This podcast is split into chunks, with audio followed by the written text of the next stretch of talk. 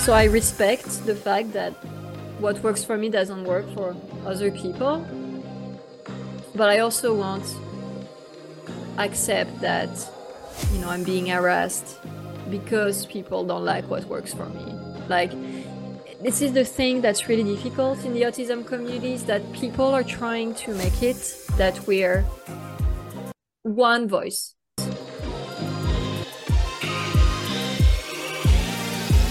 Tony Hernandez Pumarejo, writer and author, professional and motivational speaker, TV presenter, life coach, an international ambassador for autism and mental health. He is proud to invite you to his podcast, My Time, with Tony Hernandez Pumarejo.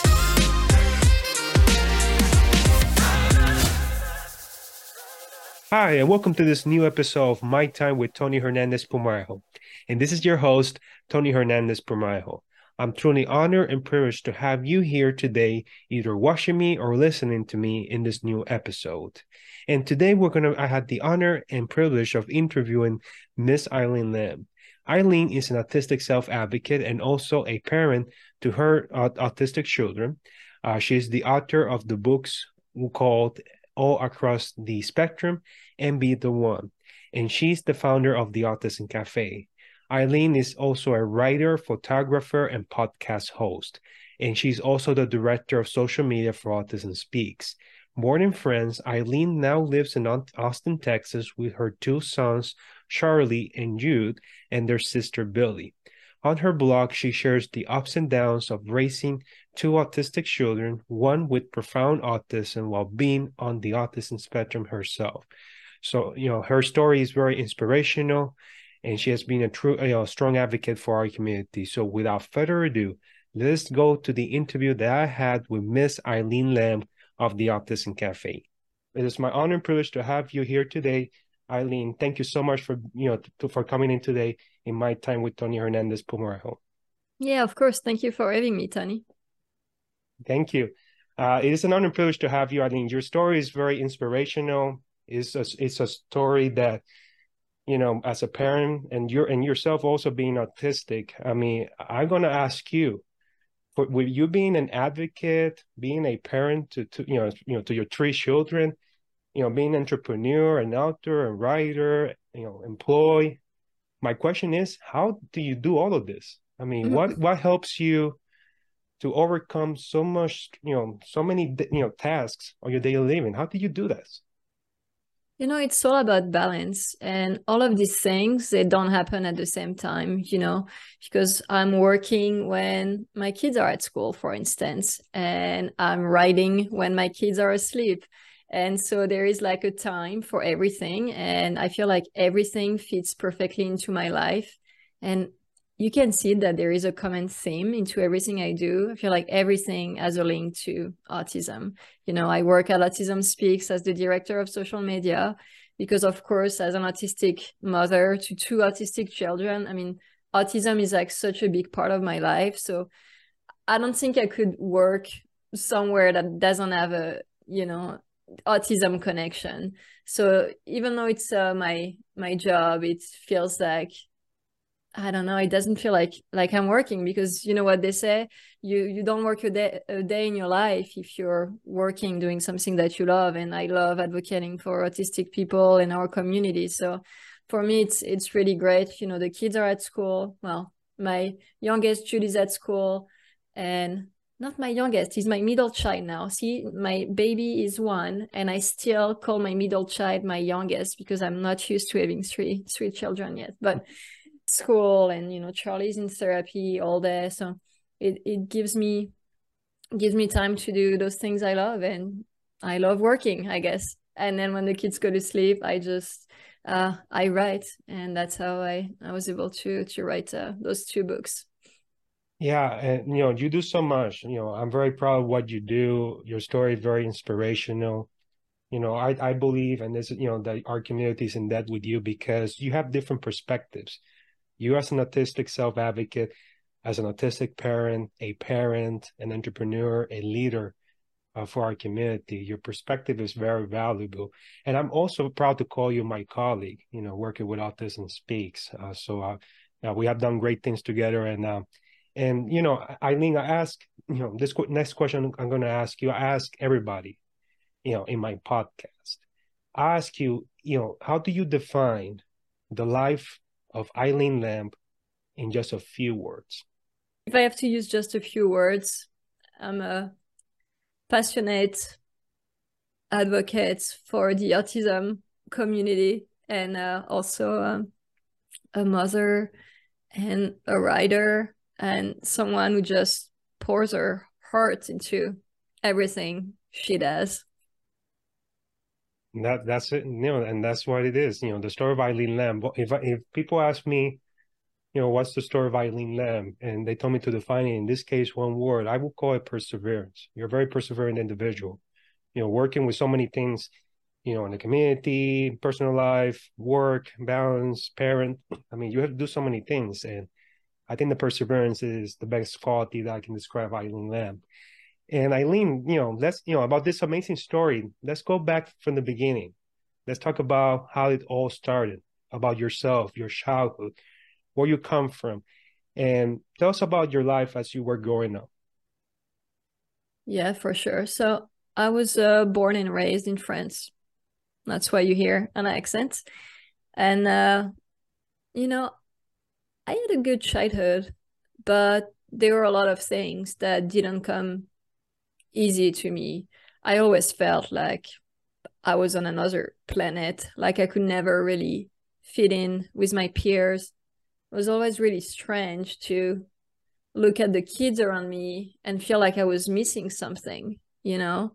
It's like I, I couldn't quite understand what why these things were important to them and not to me, why they were laughing at me and not with me. And it was it was interesting you know i only really got along with with people when we shared the same interest because then i could go all in and tell them all about it and you know it was just like but so my you know my my life in france my childhood it was a mix of uh and that's all i i ever knew. So i didn't even know it was not a normal experience. You know what i mean? Because you you don't know what you don't know right? So if people don't tell you that they don't feel the same way you do i mean you're not just going to assume that they're feeling differently than you. I was thinking that oh well everyone is probably feeling the same way to to a certain extent. Um but really when i i grew up and when i you know i reached uh, like 15 16 when i was a teenager and everyone was enjoying things again that i just couldn't enjoy like going to concerts that was like so big um you know parties. And you know i like parties all right but i had to and you know I'm, I'm opening up here. I couldn't like socialize unless i had like a drink or two before like i needed something to be able to interact with people. I couldn't go to uh, like the fireworks. Like that's a big thing in france on the uh, july 14th because that's the national uh, you know day in france bastille day as you call it here. And i remember like for a few years like a few years in a row trying to like go with everybody and i just couldn't do it you know? And i think that's a story I mention a lot because it was really shocking to me to see everyone like so so like happy about like oh yeah we're gonna go see the fireworks and like they love like being in the crowd and the noise and the lights. And i'm just like i couldn't even like you know i was like thinking about it weeks before having anxiety and trying to work myself up to it and i just couldn't do it. So anyway there was a there were a lot of ways in my life where i just felt like I didn't I didn't fit in. Um yeah, and you know, there was some bullying too, which we can get into later, but so that was that was my life. Not, you know, neutral, not super happy, not not bad, but I definitely felt different from a young age. And that's very common. I mean, with many different stories in our autism you know, not only autism, but also, you know, disability, community. in this case of autism that you know you feel that there was something different about you even though you don't know what was exactly was. Um, uh, at what age were you diagnosed with autism? So i was 25 it's only until i came to the us and that my oldest son was diagnosed that i put the pieces together. Okay so that's where it was a confirmation in terms of what it was and going you know you went through that transition moving from not only a country but also a continent, you know, as well to the U.S. You mm-hmm. know, being born and raised in you know in a different country, in this case France. Uh, before you moved to the U.S., or did you had some conceptions about the U.S. Uh, before you move in, and and how did it change after the after you move into the U.S., especially moving to Austin and Texas?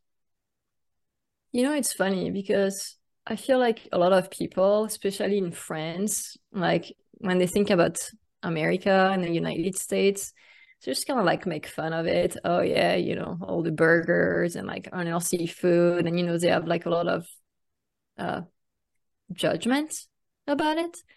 And to me, and I grew up watching TV shows that were like all in America, you know, like a uh, how do you, how is it called in America? Seven Seven Heavens, I think is the is what you call it. It's like all that family with all the kids. Anyway, and you know, like seeing the yellow school bus and like all of these kids, and it seemed like accepting, and they had like cool things we didn't have in France. And I don't know, the yellow bus to me was something that I was like, one day I'm gonna ride ride ride that yellow bus. Never happened, but anyway so i had like i've always like really seen america as you know the american dream which a lot of people also do. It's not all like the negative. And uh i wasn't happy in france by the time i reached like 20 21 you know? I kept losing all of my friendships. I didn't understand why. It just i couldn't get my you know i had gotten my uh, high school degree couldn't get a a degree uh, past that because every time I try going to the university, I would just have a meltdown because there were too many people. And again, I didn't know why. Just like, you know, what is wrong with me? You know, it's not like I can have like a beer at seven in the morning, like before going to class, you know, that just, so I just stopped going and I had nothing going on in my life except, you know, I was, I playing online poker, the, the game, Texas mm. Hold'em and so that was what i was doing. I was earning money doing that but it's like that's not life you know i'm not gonna i mean that could be life but i knew it wasn't realistic. I wasn't gonna be a professional poker player. So anyway i looked into ways to go to the united states uh, you know on a on a visa. And the one way was to be an au, au pair which is like a nanny taking care of a kid. So that's what i did. And uh, i found a family in austin texas. And i kid you not after one day here, I had never felt that in my heart. Like in, I had never felt this good. And I didn't even speak the language yet, you know, except like, hi, how are you? Like very basic language. But everyone was like smiling. Like I was walking down the street and people were saying hi to me. And it was just like the weirdest but in a good way like experience you know i felt like i was like accepted like no one gave a sh- cared how I was like dressed or how I behaved. It was just like I felt accepted like right away. And it was just like mind blowing to me. And well, it's no surprise that 12 years later I'm I'm still here. Yeah. That's very interesting, you know, in terms of, you know, your perspective and how uh, how you look at things, how your life was going before coming to the US and how your perspective and view evolve moving after you know after, you know after moving to the U.S. And it's very interesting because this is the topic I wanted to talk to you about because you know not, not only you know it's not only autism specific, but there's always a comparing contrast between countries. For example, oh Europe has better healthcare than here, or it's better than this area than here. And I think it's very important to realize that Europe is a continent and, and there's differences between the countries. Uh, for example, um, now going back to autism the other day, I was just I was sending letters, I was sending proposals to autism organizations and special needs organizations around the world. and it was very interesting to see the number of organizations per country in terms of a ratio. You know, how many organizations were in this country compared to this. For example, and I'm going to use your home country, France. Um, you know, when I was doing research in France, and I, I, I didn't see too many autism or special needs organizations in France in comparison, for example, to Spain, which you know neighboring countries. I mm-hmm. saw that Spain has more, um, and I can tell you from this from experience because I've been to Europe one time, and that was when I went to Spain because my brother lives in Spain, and I went to in this autism organization when I was there. But the highest, the very high number of autism organizations in Spain, in comparison to France, is very interesting. And I know that there's been talk about in terms of in you know in other countries, not only France but other countries, you know they look autism or special needs as something more of a burden still. Uh, they have that mindset that was like you know pre you know pre-age uh, mindset about autism. And I wanted to talk to you about you know as you grew up in France and and I know you, know you're best person to share this with us.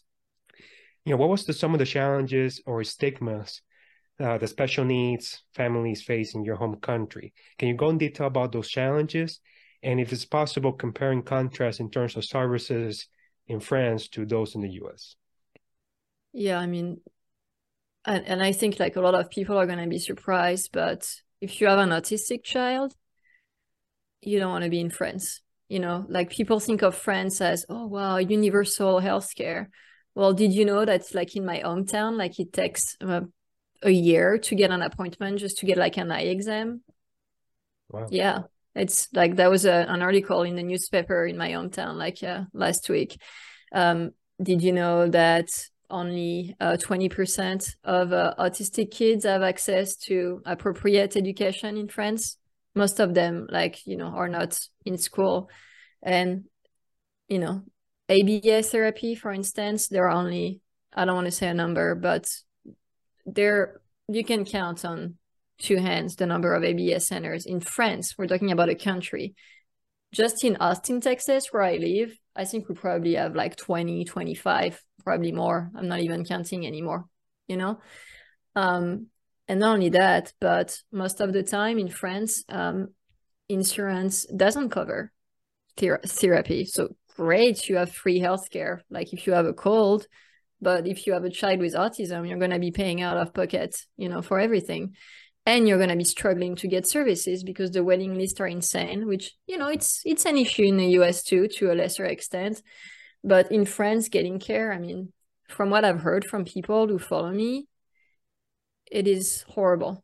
And things are changing, but very, very slowly. Um, I mean, just autism diagnosis in France you know, it's still like I, I don't know the exact stats, so I'm not gonna say, but like in the US, we're one in 36 children being diagnosed with autism.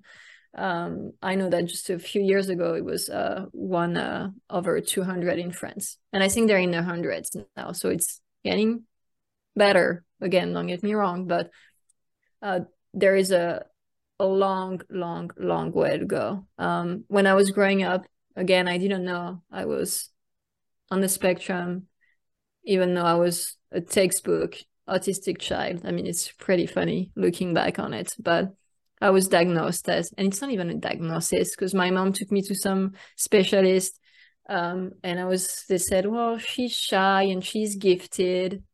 It's like, what does this tell you now? You say that, like, don't you think like Asperger's, like right away? Oh, you know, like the pieces were there. I learned to read when I was three, read and write, which was like hyperlexia.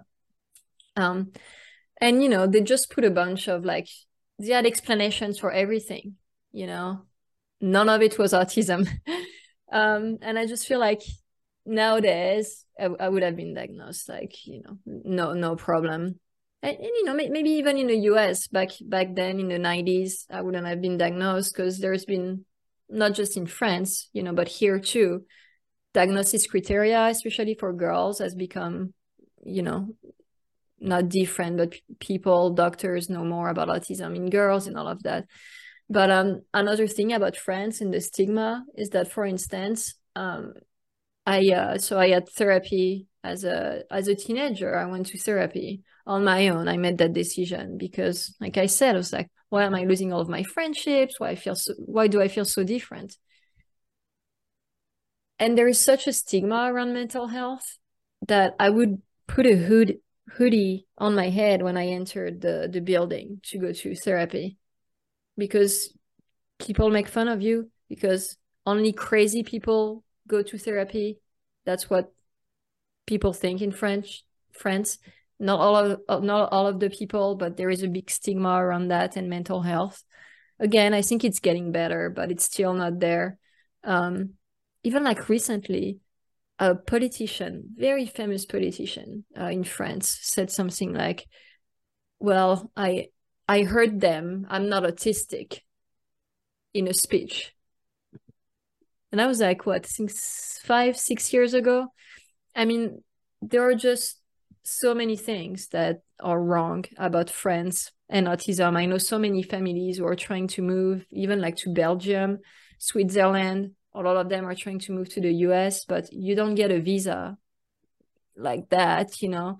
It's really difficult to move to to a different country uh, to, to the US when you're from Europe. Um yeah, and uh yeah, it's it's just bad and uh, yeah you know we pay for insurance here a lot but like charlie gets 40 hours a week of aba therapy 40 hours it's just like wow you know so we get insurance you and i through autism speaks which mm. yeah we, we pay for monthly i mean charlie is on my insurance and i pay nothing for aba I just pay for the insurance, right? And that's 40 hours a week. And I think that's just like, that's incredible. And, you know, I'm struggling with the school district with Charlie, but at the same time, he's at school and at least, you know, I can fight.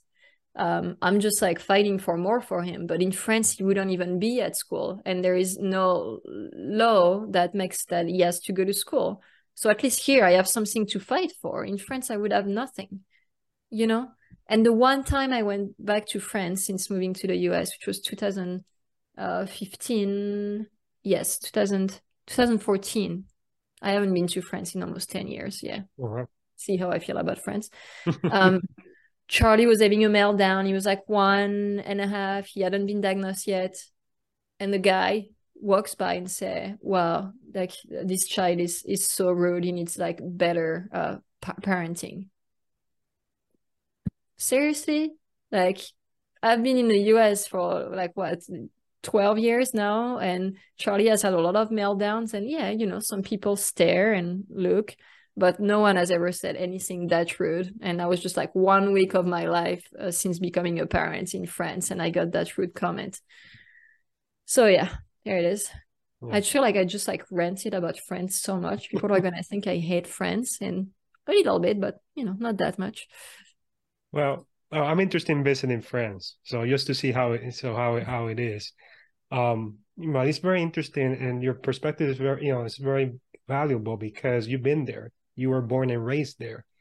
It's not like you go to let's say Reddit and say, "Oh, go to France or go to the Spain. Everything is wonderful: healthcare, housing, social services, education." But one thing is on the forums, and another thing is in reality when you go there. Obviously, everything's case by case. And as I mentioned, you know, we have the continents. Europe is not the same. There's different, you know, countries have differences, cultures, systems. Here in the even the U.S. here, you know, the different the states are the states are not all the same. Some states have more services than others, and not mm-hmm. only that, another area that I think we need to, uh, which we focus on more, is in terms of the comparison of services between metro areas and rural areas. Uh, recently, I did an article on my blog, which I talk about, for example, the challenges that Hispanic families that have loved ones on the spectrum face in rural areas, comparing contrast to metro areas, let's say Florida, California, Texas, New York, for example. So I think that, you know, most, you know, obviously the consensus here is that if you're in the metro area, there, there's a higher chance you will get the services that you need. But if you're in a rural area, then unfortunately, sadly, it's going to be super difficult uh, to get services. And so it's very interesting, you know, from your perspective and your experience in being in a different country, um, how how has things worked there so far? And it's great. And yeah, you mentioned something very important as well. Is it's, it's the stigma, especially with mental health. Uh, mental health is something that unfortunately there's still a lot of stigma everywhere, and there's some that's an area that we need to work on as a society, because mental health is real. Mental health crisis is real. There's no stigma. There's no faking it. It's real. And I very appreciate you uh, sharing that perspective, Eileen. So now from France, we're gonna we're gonna transfer to the U.S. So we, won't speak about French uh, any, anymore.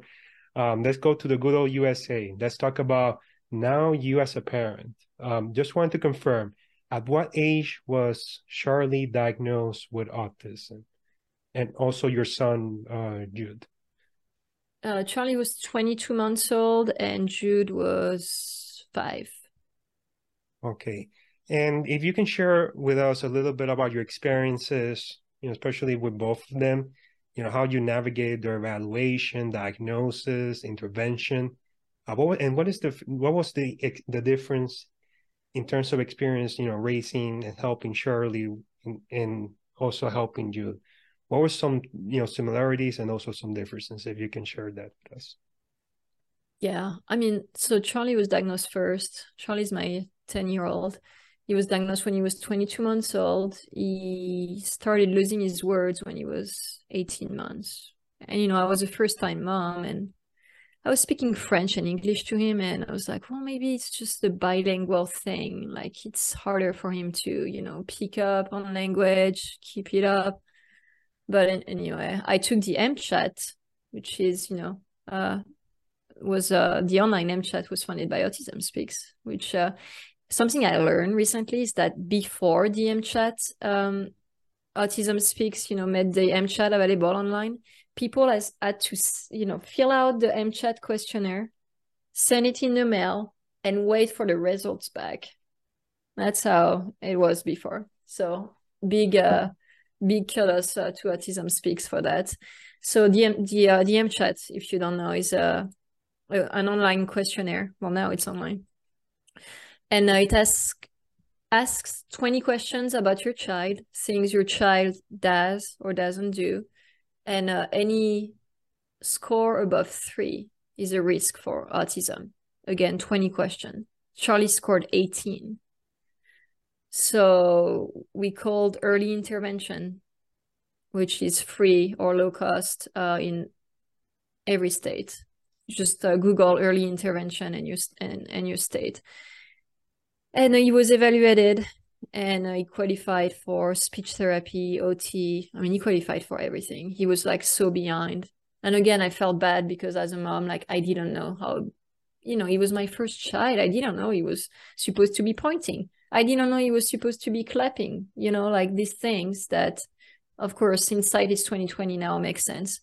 So we got a little bit of a therapy with ECI. He was like 20 months at that time. But they told me quickly he needs more. You need to get him evaluated for autism.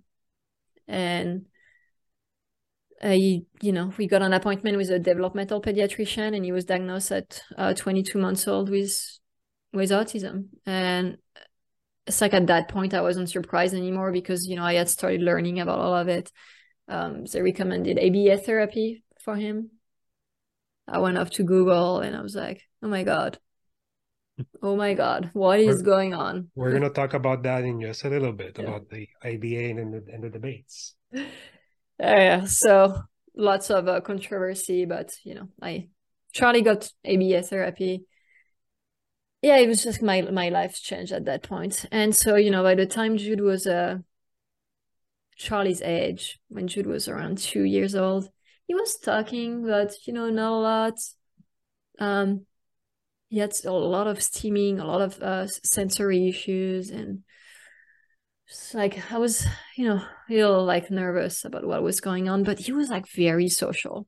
He has that personality. He's always happy, going to people, and you know, he had some special interest. Around three years old, he started being like really interested in math and like really good at it. And then by, by five, it you know it became clear that it wasn't just you know, like quirky and like it was also autism. But Jude was diagnosed with level one autism, which is probably what you're diagnosed with too, Tony.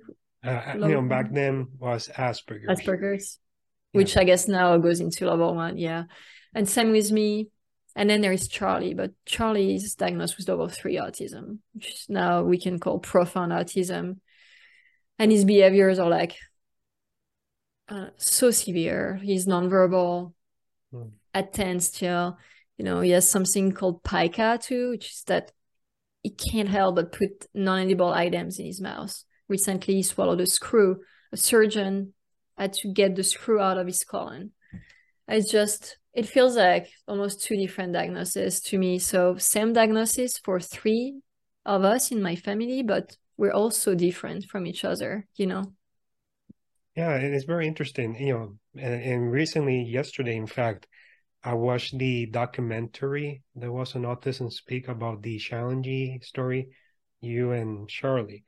And I see um, I seen through your social media about the challenges with Pica, and also what you mentioned early was about the you know the fight in the, within the school district and fighting for the rights of Charlie to to make sure that he's getting the support that he needs uh, towards the development. And it's not easy you know you have to deal with these challenges not only as a parent but also living on the spectrum at the same time. And as you mentioned you know there's three there's you charlie and jude but each of you has a different you know story and diff you know some similarities but also you know differences. And if you can go uh, you know in terms of and i know it's an ongoing process you know what has helped you you know both as a parent and as an advocate to work with these challenges of not only the challenges that Charlie and Judas face, but you have faced as well in this process. What has helped in this process, if you can share that? Yeah, for sure.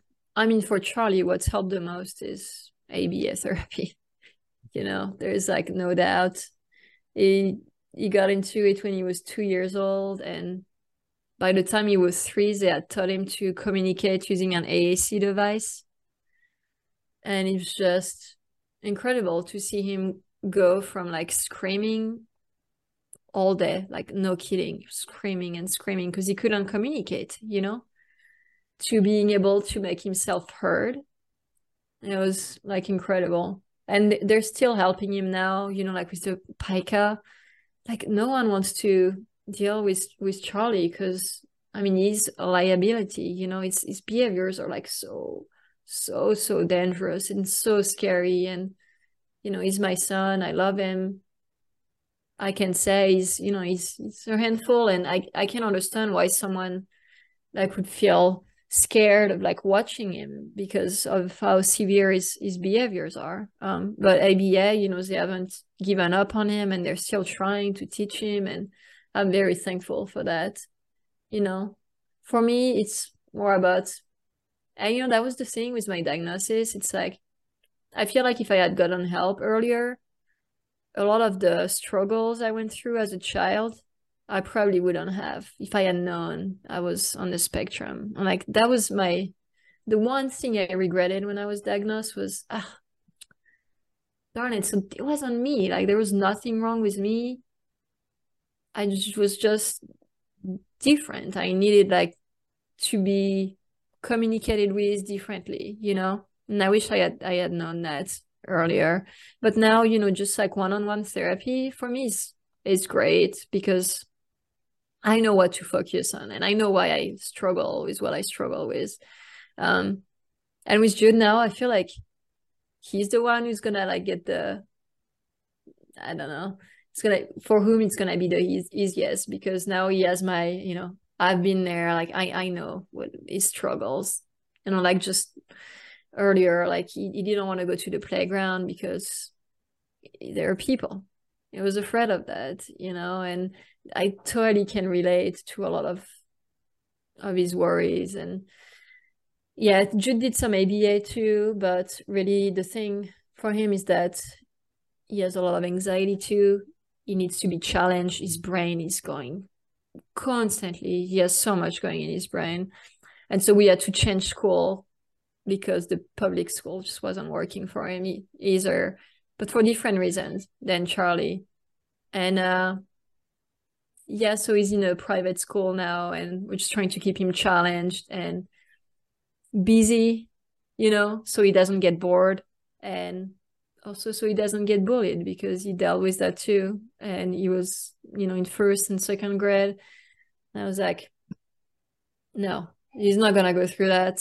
You know, he's just a kid already. Like, and changing school has really helped with that. The public school, you know, and his teacher were teachers were great but they're so overwhelmed in public school like there is only so much they can do you know when the school doesn't have the funding and so yeah oh definitely and and and and, and it's, it's a process all this is a process you know it's ups and downs in this process and you have done you know a tremendous job under the stress the pressure in providing the best quality of education. I mean, you know, not only education, but also in terms of quality of life for your children and your family. And that's the that's the most important thing. And it's an ongoing process, and you learn from this. And very proud of what you have done, and your story again can be a great sample, a leading example for not only autistics but also parents as well with special needs children. And Eileen, now you know, speaking about the wonderful ABA therapy, unfortunately, you know, as you know, there are what I, you know, there are, you know, this debates out there in the autism world about ABA therapy, the first, the third use of language, or I don't know, they come with different terms. First, autism, autistic, neurodivergent is like so many terms. Then we had the debates of the parents with, against autistics, autistics and real autistics, actual autistics, criticism of organizations, seeing autism as a disability or superpower, all of this, that you know this very well. Um, my question for you is, you know, today, and I know you've done you have dealt with this as an advocate. You know, what you think about all of these debates? You know, what has helped you in terms of dealing with these debates. Uh, do you think that these debates are really uh, taking us closer to what I believe should be the mission in regards to autism, which is quality of life, or these debates are continuous to take us away from that mission? What What is your your perspective? Yeah, I mean that's what keeps me going through all the you know social media hate because people don't necessarily agree with the things I find helpful for my family, for myself. It's just that it works for me. It works for thousands, hundreds of thousands of other people. So I respect the fact that what works for me doesn't work for other people. But I also won't accept that, you know, I'm being harassed because people don't like what works for me. Like this is the thing that's really difficult in the autism communities that people are trying to make it that we're one voice and it's just not how it works because we're all different people i mean just like we've been talking about you know like it's three autistic people in my family and you know i'm closer to jude you know our, struggles than charlie but we're still different you and i same diagnosis different struggles different strengths and so when people like go on social media and say, well, autistic people hate the puzzle piece, like, uh, excuse me, no, I mean, I don't. Uh, I know lots of people who don't. So like, speak for yourself, you know? And people can't do that. They always have to make it, you know, something that it's not. And it's just frustrating. And honestly, I don't know, maybe that's the French in me, but like the more I feel like people are like wrong in a way like they're coming at me the more i'm gonna like fight back you know it's like the, the revolution okay well you're trying to silence me well i'm just gonna like shout it louder because there are a lot of people who agree with me there are a lot of people who are like scared to speak up on social media because you've bullied them into silence with things that are not true so now i'm gonna speak louder for those who are like too scared to you know take that social media hate. So that's what keeps me going because I know that we're a majority. But that the other people, they're so vocal that you would think that there are like too many of them but really they're just they're a vocal minority because most people they don't just go on someone's social media and insult them. They don't go and say wow you're abusive for putting yourself into into therapy. Oh i'm going to call cps uh, because uh, your child is having like a cookie. You know like these things are just like so so stupid right? I mean, let's call them that. I think it's okay for someone to say hey i had a bad experience with an ABA therapist totally fine to say but to say ABA therapy is abusive and to generalize, that's what, where I draw the line. You know, I think people need to understand that they need to share their personal experience. I'm only speaking for myself right now as one autistic person. I don't pretend to speak on behalf of the entire community, and no one should. And I think that's important to remember. Well said. And, and and and it's okay to have differences. That's not, you know, in reality, that's not the issue here. It's okay to have differences. It's the way that unfortunately different individuals approach those differences and go to the insult and the attack and the personal attack on you know unnecessarily. I mean, but, proclaiming that they you know they speak for everybody, which in, in this which is completely false, which is completely BS. I mean, I speak. I can sp- only only speak for myself too, about my perspectives as, an autistic person, and also as an advocate and working with this community, parents, and autistic individuals. You know, from any all parts of the world, and we need. And I think that you know, if we don't take care of those issues, you know, there's you know again, you know, pointless attacks, unnecessary attacks then we're not i believe we're not going to go farther in our mission that's the way i see it there have been progress, yes, but there's still much more that needs to be done. And you know, going along these lines, Eileen, I also wanted to ask you, um, you know, because we talk about autism, right? Social media, your story, my story, and the story of millions of people of this community around the world. We talk about awareness, then acceptance, and yes, we talk about you know the symbols, you know, apostles, which is all important. All of that is important. Um, but what do you think? And I, I've been thinking about this because, you know, for my end, thinking about okay, what is missing right now in autism? Uh, what what is missing to take us closer to that mission of of making sure of getting everybody, no matter where you are on the spectrum or who you are uh, with other condition, to get the best quality of life possible. From your experience and perspective, what do you think is missing? What else do you think that we can do better in regards to autism and provide the resources and, and, the support for families and loved ones that have that have you know that have loved ones on the autism spectrum what do you think i think two things and they're very different um, first of all i think the autism and autistic community needs to come together because right now there's a lot of infighting and at the end of the day, I think we all want the same thing. We want more like services, more support, more awareness, more acceptance for autistic people.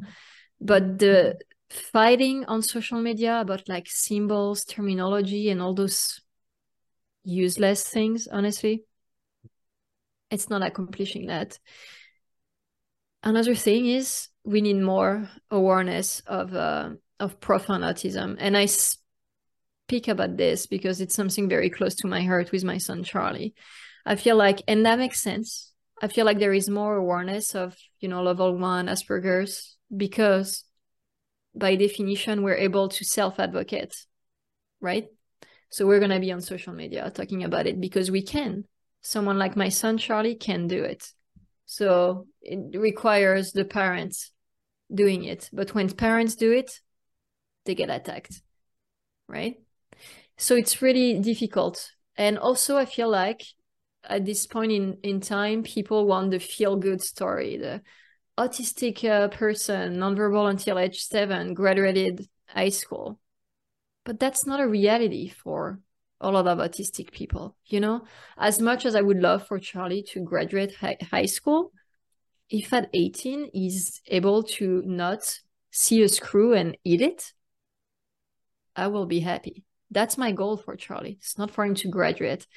Does it mean that it's you know not worthy of celebration if he reaches that goal no it's just that we have different goals and i feel like we should be able to celebrate these goals that are not like media worthy you know? It's not going to get a headline in the newspaper but for my family that would be incredible.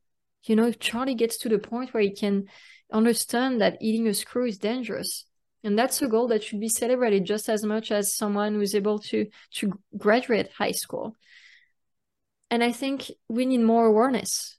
We need more awareness for people to understand that you know not all not not all of autistic people are going to be able to be like you and me and others. There are some autistic people who have very severe behaviors and they need so much support. And right now the support is not there. I can tell you you know i was singing the praise of the united states but it also varies by state right? Some states are so much better. And i'm in texas and when it comes to autism services we're at the bottom. And Charlie has been on the waiting list for respite care, for instance, for I don't know, eight years, I want to say at this point, seven or eight years. And they told me it's going to be an additional 15 years. 15 years. Like that's how long I have to wait for more help for Charlie, you know, and that's that's not okay. And how are we going to get that help? By talking about it, you know let's spread even more awareness. People often say we don't need a we don't need awareness we need acceptance. How do you get acceptance? By raising awareness right? So we still need a lot more awareness because i bet you that most people haven't heard of pica you know which is a very common co-occurring condition with autism for instance. And we hear a lot about level one autism and not so much about profound autism. And I think it's it's important uh, to get more services. Oh, I'm with you, and and talk about the different issues that are not that are not talked about enough in autism. Even going to adulthood, for example, in terms of the justice system, you know, in terms of the interaction with the law enforcement, for example. Right. There's a reality that there's a lot, you know, there are autistic individuals that are in jail right now and they're innocent why we're not talking about that right now, for example, in terms of the legal and you know system. Also, faith-based initiatives. I'm also, you know, I'm being proponent, you know, of you know working with faith-based initiative organizations. And to be honest, they haven't done enough. You know, they have there are some organizations, faith-based organizations, they do a tremendous job, but we uh, we need I need I want to see much more from the churches in the community in terms of special needs families.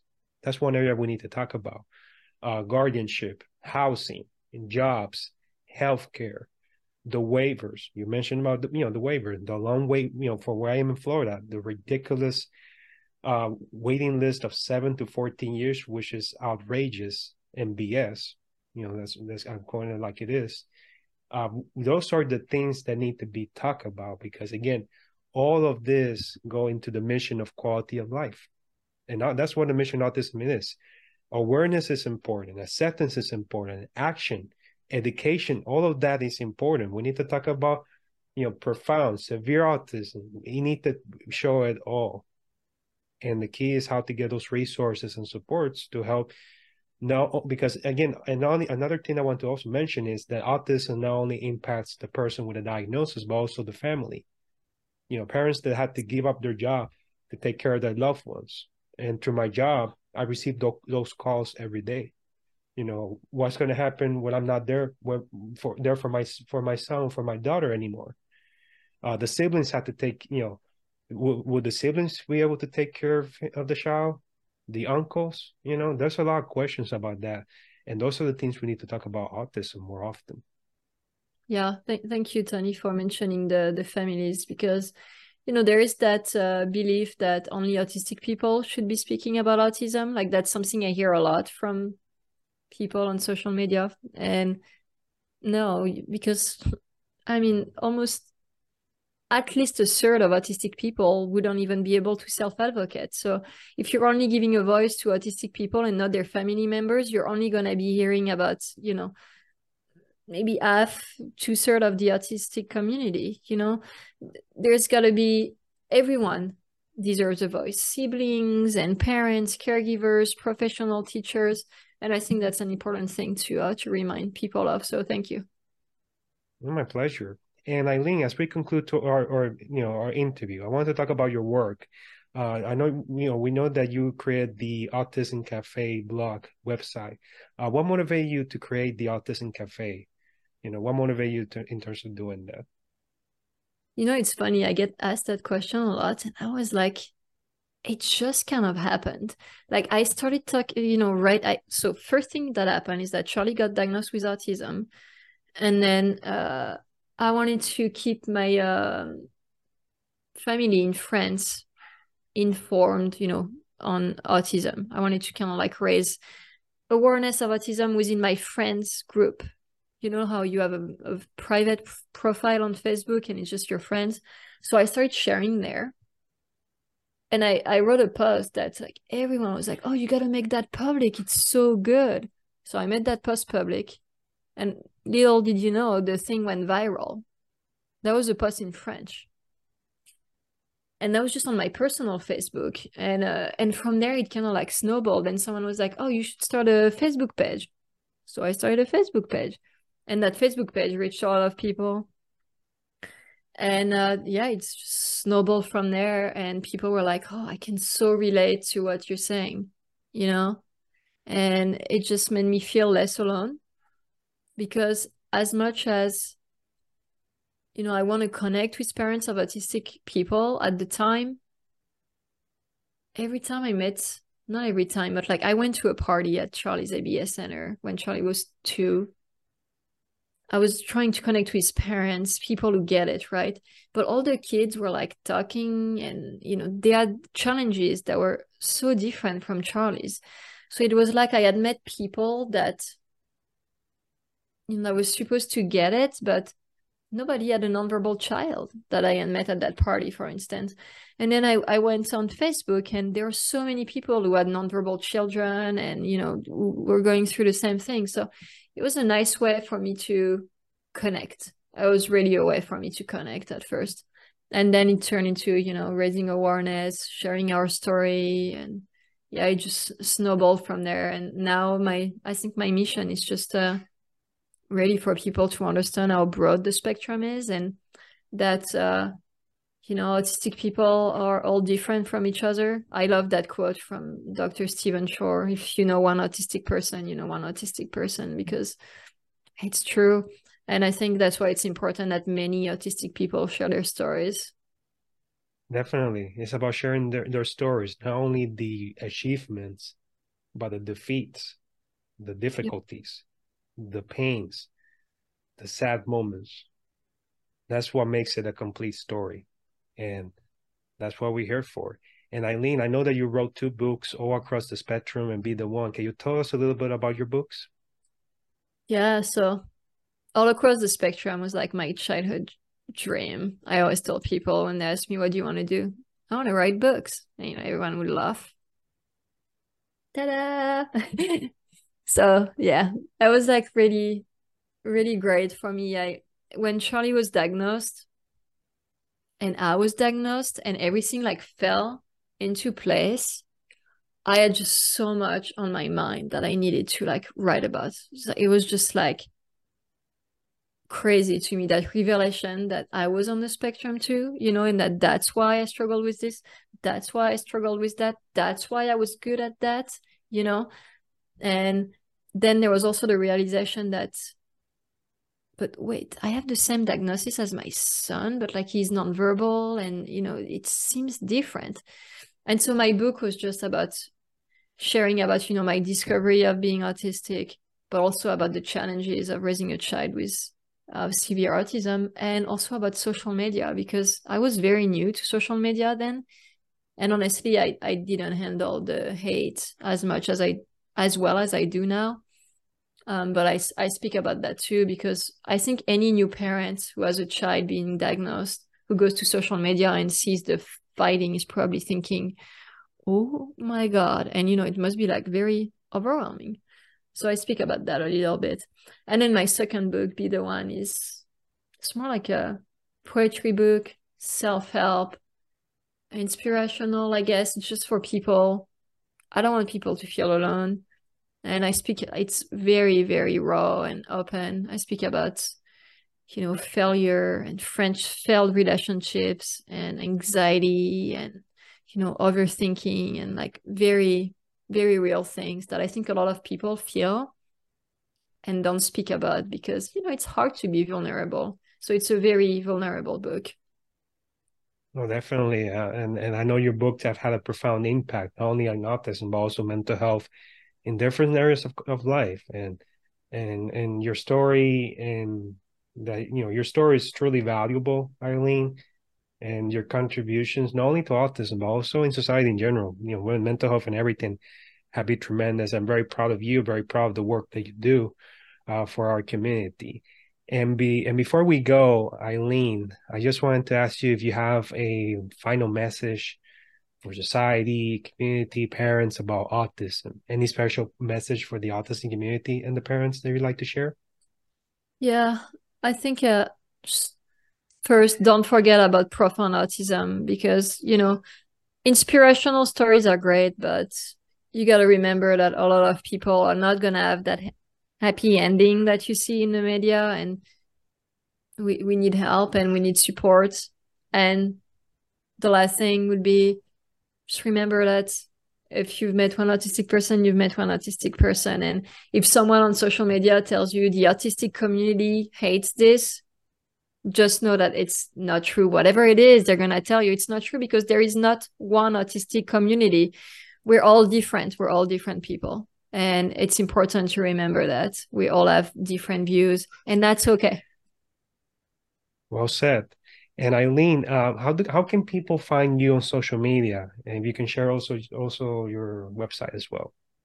Yeah, it's uh the Autism Cafe, one word, no spaces, on Instagram and Facebook, and then it's uh Eileen.lamb on TikTok. And my website is uh theautismcafe.com. Perfect. I'm and I'm gonna put all the so all your social media links and website if people are interested in buying your books and supporting your work, which you know for me your work is you know is tremendous and important for our community. I'm gonna put them on on the post once this episode of my pot of my time is published. Thank you so much, Tony. It was a pleasure uh, chatting with you as always. Thank you, and, and this is your home. Thank and you're always welcome to come here and talk about this you know about our world which is autism and eileen again thank you so much for being able to for having participated in this episode of my time. I greatly appreciate it. Thank you tony. Thank you. A very inspirational story indeed from miss eileen lamb. And and we really appreciate her work for the autism community. And so if you haven't done so i invite you now to subscribe to my podcast in all the platforms on Spotify, Apple Podcasts, Amazon, and among others. And if you haven't done so yet, I invite you to please subscribe to all my social media under Tony Hernandez Pumarejo. And if you like this episode, like, share with everybody that you know. And I really appreciate your support always. So this has been Tony Hernandez Pumarejo for this episode of My Time with Tony Hernandez Pumarejo. And until next time, I'll see you around. God bless. Well, this is the end of another episode of My Time with Tony Hernandez Pumarejo. Tony hopes you liked it. If you'd like to learn more about the work Tony does, subscribe to him on his social media platforms Facebook, Instagram, YouTube, Twitter, which is now X, and his LinkedIn page. You can also follow Tony on his website at tonyhernandezpumarejo.com. Also, if you are interested in getting a copy of his book, An Autism Unscripted Life, you can purchase it on Amazon or any book selling platform. You can also obtain a copy through his website. So, until the next time you meet, thank you and have a wonderful day. Blessings.